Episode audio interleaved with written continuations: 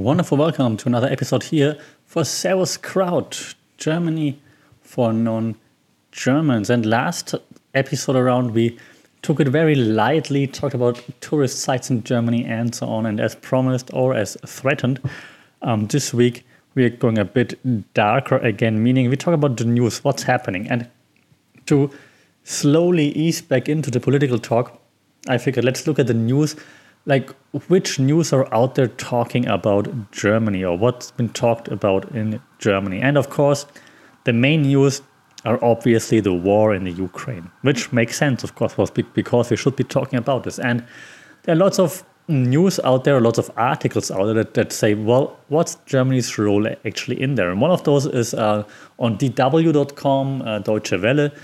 Uh, war in Ukraine is Germany losing its EU leadership role? And that's a fair question, I believe. So I don't even want to be heard about that question because um, the thing is, obviously, Germany for a long time now tried to be rather friendly with Russia. Now, before before the invasion, of course, because everyone in Germany agrees that the invasion, of course, is ridiculous. Like WTF, right? Sure. But leading up to that, like over the last decades, Germany tried to enforce something they, they, they called uh, change by trade. So if we are friendly to Russia and trade with Russia, then we could impact some positive change within Russia. Was the idea, right? Now, of course, now that we know what happened with Putin invading uh, Ukraine, you can see that didn't work, of course. Yeah, and now lots of blame goes to Angela Merkel because uh, she was a big proponent of that. She met Putin uh, several times. She spoke Russian with him because she's from Eastern Germany, uh, where, where she used to learn Russian back then, back in the day. So now, of course, people point the finger at her saying, like, yeah, you were too friendly to Putin and so on. While she did it, everyone was like, yeah, maybe that's the right thing to do so that Russia feels included and so on. And Russia also depicted Germany as like a friend in, within Europe, which was kind of nice-ish. Um, lots of your business being done. Former Chancellor Gerhard Schröder even um, being like a lot, being very close friends with, with Putin actually, and being in uh, lots of boards as the board member for the Nord Stream pipeline, for example, and at, Gazprom, the biggest company in Russia that exports gas. And he just he just stepped down this week from this role, I believe. So of course now lots of pundits point fingers at Germany for being too nice to Russia. Of course, lots of people in the Ukraine pointed finger too, which is understandable.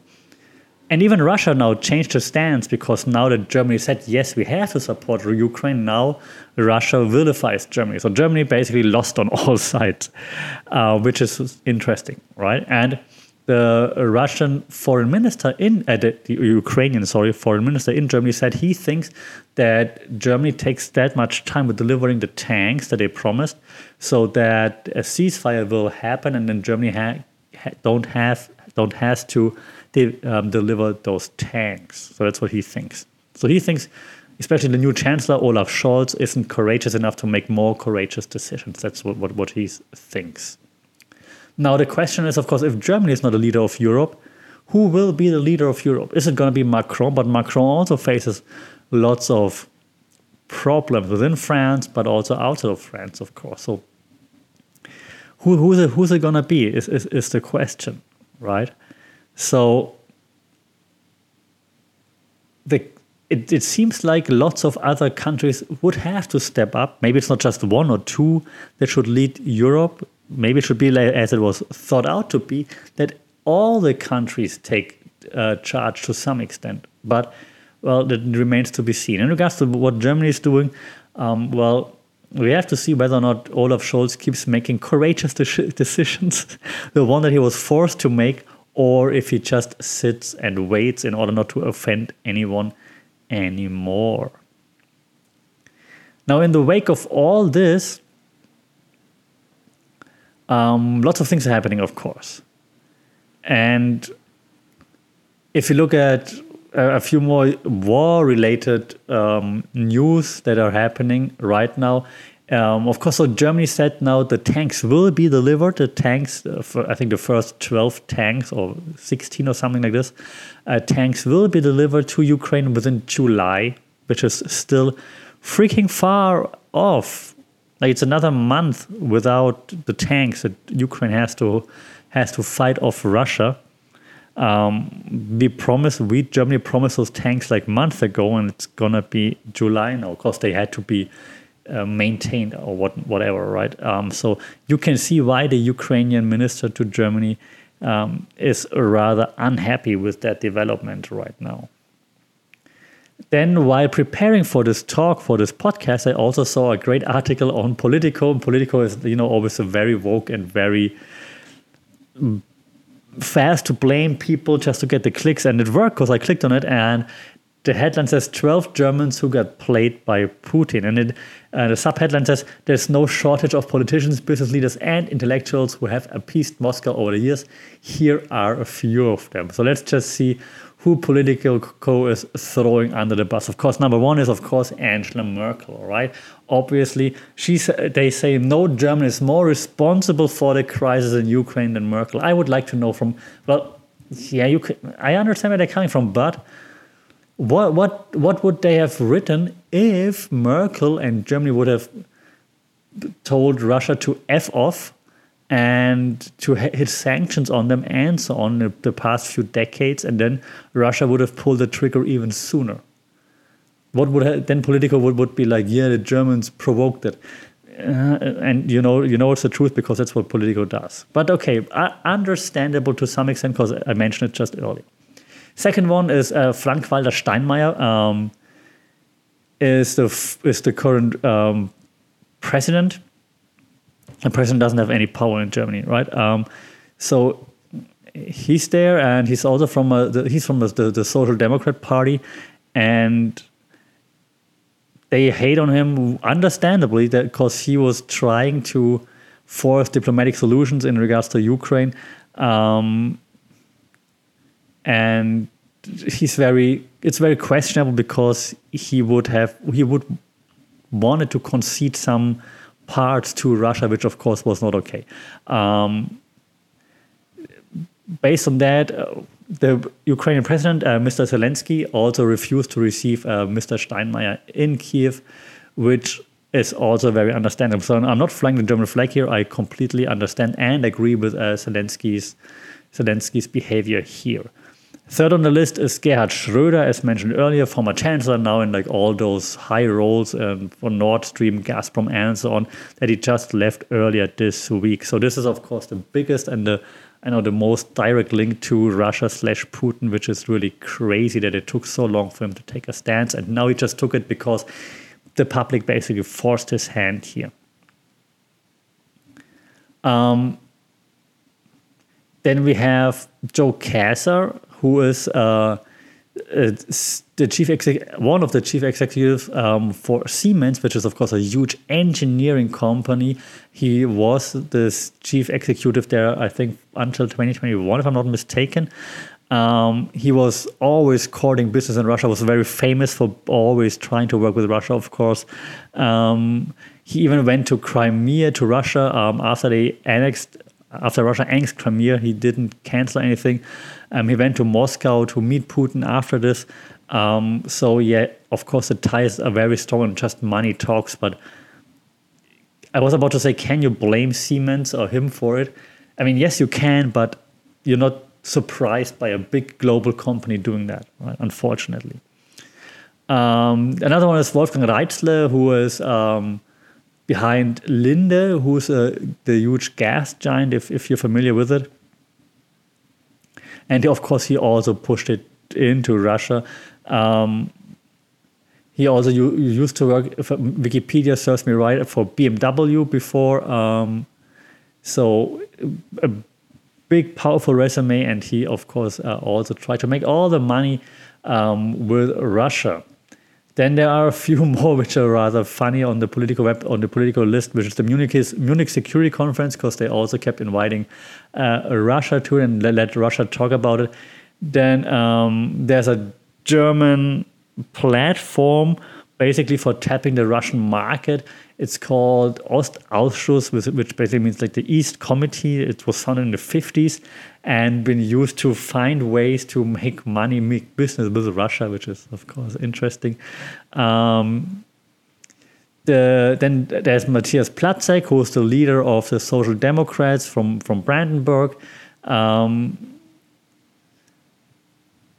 he's just he's also been in the news just for being um, pro Russia because he, he he actually said on tape basically that he likes like the Russian cinema and things like this, for example, and always try to convince Germany that Russia is no fear. So that's why, of course, he also gets lots of blame there. Um, there's another um, prime time anchor, if you want to, or TV anchor who's called Georg Restle, who's also very much um, pro Russia. Uh, he said that uh, the NATO is the reason why Russia became so aggressive, um, which is of course a talking point that was been elaborated or also repeated in many in many shows, and he took took this stance. Uh, then we have Friedrich Merz, who's uh, the leader of the Conservatives or one of the leaders of the Conservative parties, of course.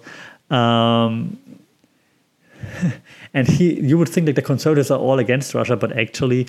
Um, he was he was for a long, long, long, long, long, long, long, long time a really pro pro Russia. Uh, he just, I think in 2020 or so, he, he changed his stance after uh, Mr. Navalny was poisoned in Russia, which was which was also very famous if you remember that. Um, but it took a long time to change his stance. Then there's Jürgen Habermas, who's like um, a very intellectual person in Germany. Um, he's like kind of like a philosopher, kinda, and um, very he's very old already. He's like over ninety, I believe. Um, and he just he just took a stance on saying like Germany was right to not send weapons to Ukraine. And um, he had like an op-ed uh, where he also tries to explain his stance um, and says like our government does the right thing and being like more introspective and so on. So the, he's just very very pro sit and wait rather than being really active. Um, and then lastly on the list is Manuela Schwesig. Uh, Manuela Schwesig is um, also a social democrat.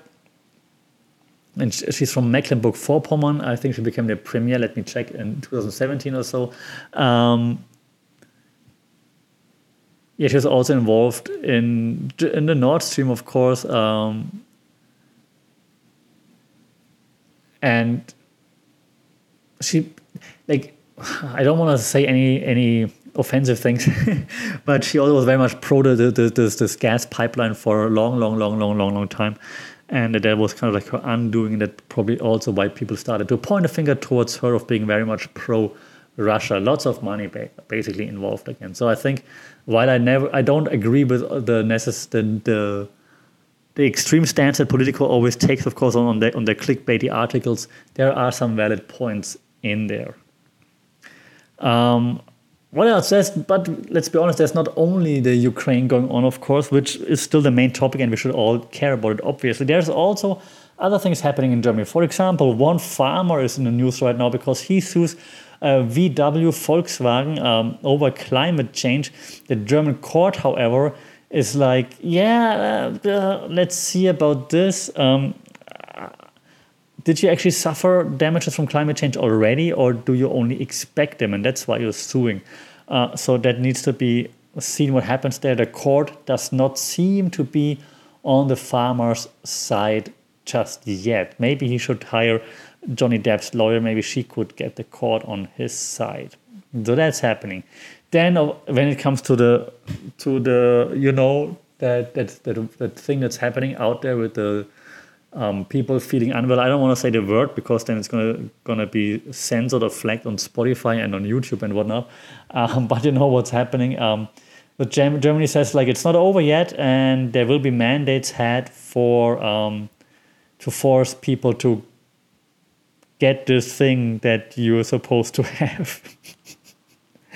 Needs to be now seen, of course, how this is being going to be received.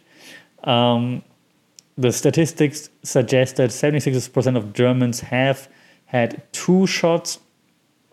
60% have already had the, the booster too. So let's see about this. Um, the government's, government also said they're going to spend more money on the new versions um, in case there will be more variants popping up. Okay, I try to explain this without using the actual word. Let's see if we won't get demonetized this time around.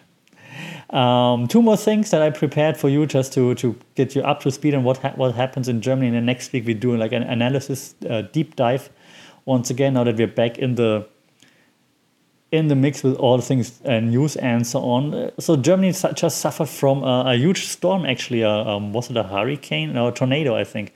Um, a tornado hit Germany. Um, one person died, 40 people injured. So this this still does happen in Germany once in a while that um, really big storms hit. Um, you don't really hear this from Germany. You would hear this more from where I where I uh, record from because I'm in Thailand right now. Uh, so you usually hear this from this area in the world, but in Germany also happens once in a while. Big storms hitting, people dying from it, which is very sad, of course. So um, just so that you know that things like this are also happening in Germany. Okay. Lastly, uh, what the parliament also did this week in Germany, what they also okayed, they okayed three months of cheaper public transport, which is kind of nice, of course. So they just introduced the nine euro ticket plan, which is kind of cool. Um, that try to, to, to basically cushion the blow of the high energy prices for now consumers, uh, since now, of course, all gas prices and energy prices are skyrocketing. Um, those tickets are valid on regional trains and buses all across Germany. Um, availability starts in June, July, and August, and it took quite a while to to get the funding down. Um, but now it's it's uh, well it's okay, which is kind of cool for of course locals uh, and tourists alike. So if you want to have a cheap trip through Germany, take or pick the nine euro ticket. It's not valid for um, the fast trains, for the intercity trains. I believe usually those tickets are only um, only applicable for the they called regional trains, RBs or REs, um, Regionalbahn, Regional Express. You still can travel all across Germany in those. It just isn't as fast, and you might have to change trains more frequently compared to the intercity trains, the IC or the ICE. Um, but therefore, it's way, way, way, way, way, way, way, way cheaper. So enjoy your trip through Germany, maybe looking at all those sites that we discussed last week. Um, if you do so, let me know how it goes, of course, in June, July, and August. Um, shout out, follow the podcast, follow the main station um, at funkitpod on social media. Email is funkitpod at gmail.com. Like, share, subscribe this thing. Um, ideally, you also rate it because um, if you rate it, more people will find it. We can have bigger, broader discussions with a wider audience, which would be awesome for all of us. All right, that's it for this week for um, Germany for non Germans. As always, thanks for joining. Stay safe, take care.